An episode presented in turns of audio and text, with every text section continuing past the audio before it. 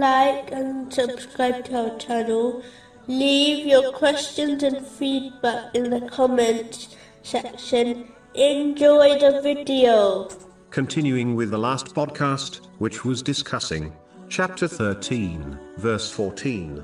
To him alone is the supplication of truth. Specifically, it was discussing the narration found in Jami' at-Tirmidhi, number 3371, which indicates the importance of supplicating to Allah the Exalted. A narration found in Sunan Abu Dawood, number 2540, advises that the supplication, at the time when it rains, is accepted.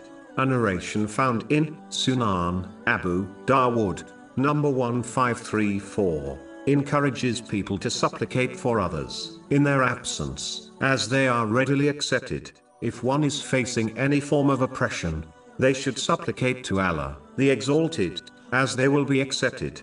This has been advised in a narration found in Jami' at-Tirmidhi, number 1905. This same narration advises that the supplication of the traveler is never rejected.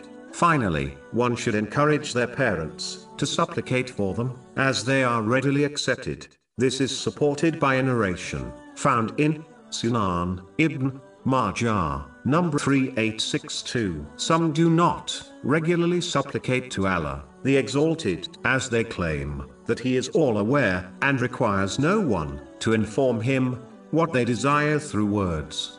Even though this is a fact, it is better to supplicate, as this is the tradition of all the holy prophets, peace be upon them all, and has been advised in the Holy Quran, chapter 40, verse 60. Call upon me, I will respond to you. Supplicating is an excellent way to demonstrate one's humility and servanthood to Allah, the Exalted. In fact, as mentioned in a narration found in Jami' at-Tirmidhi, number 3370, nothing is more honorable to Allah, the Exalted, than supplication.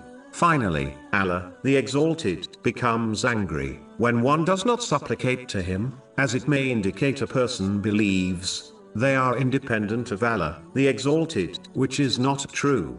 This is confirmed in a narration found in Jami' at-Tirmidhi, number 3373.